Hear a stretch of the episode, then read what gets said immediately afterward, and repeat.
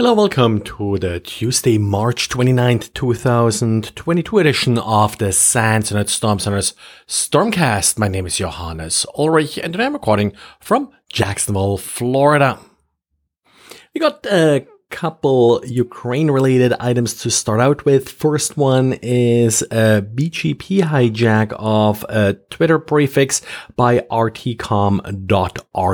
The prefix in question is 104.244.42 slash 24 and that happens to be of course the prefix that twitter.com resolves to now, the hijacking was uh, somewhat unsuccessful, at least outside of uh, Russia, in part because of the implementation of RPKI. Uh, that is uh, more modern, secure addition uh, to uh, BGP that allows ISPs that implement uh, this extension to BGP to actually uh, validate some of these updates and with that avoid some of these hijacking attacks. And that's probably why we didn't really see any widespread complaints about Twitter outages, unlike uh, back about uh, 14 years ago in 2008 when uh, YouTube's uh, prefix got hijacked by Pakistan, and that sort of caused widespread outages for YouTube. So the good news here is that BGP is actually improving and it is making a difference. If you want to test if uh, your ISP is using uh, RPKI, uh, is bgpsafeyet.com is a website Cloudflare set up uh, to actually uh, test uh, your ISP. I did get bad response from it earlier today, but uh, currently it seems to be working again. If your ISP is subject to BGP hijacking, of course, there isn't really much that you sort of as an end user can do about it, but uh, TLS is your second layer here. Uh, you should see TLS errors, so uh, just don't click OK if you get a bad certificate from a site like Twitter. And related to that are a number of uh, distributed denial of service attacks against uh, sites related to the war in Ukraine and sites located in Ukraine. The attacks, according to a story in Bleeping Computer, appear to originate from many compromised WordPress sites that have JavaScript included in them.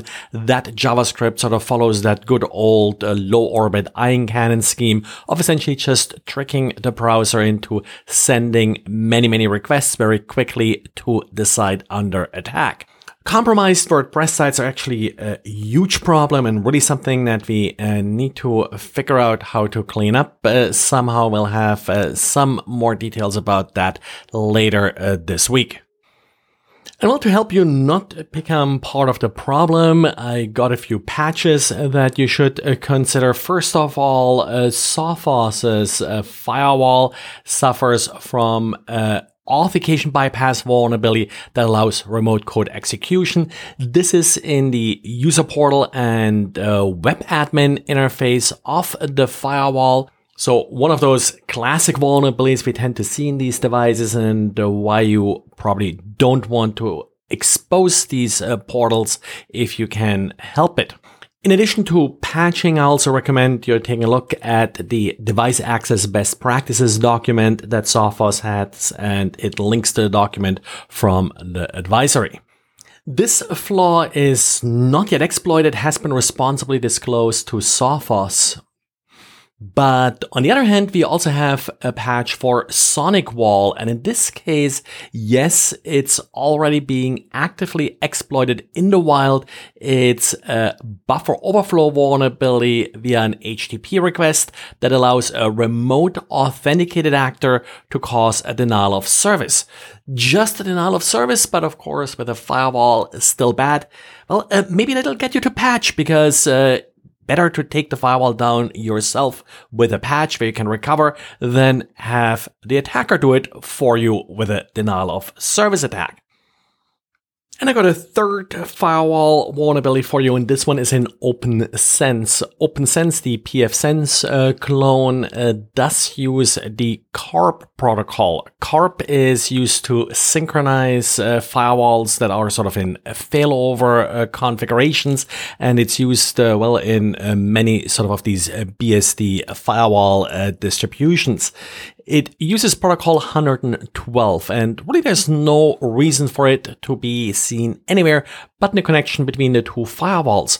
But apparently in uh, OPNsense, uh, the filtering doesn't work correctly in the firewall configuration by default. And uh, these uh, CARP packets may actually be inserted from the outside or may leave your network. A blog post on Medium by LVJ has more details and also uh, some workarounds uh, to stop this. For now, there is a patch pending uh, for OPNsense. Well, and that's it for today. Thanks again for listening. And well, uh, I guess I had three firewalls today, so uh, just double check that your firewall is up to date. I may have missed uh, one or two here and talk to you again tomorrow. Bye.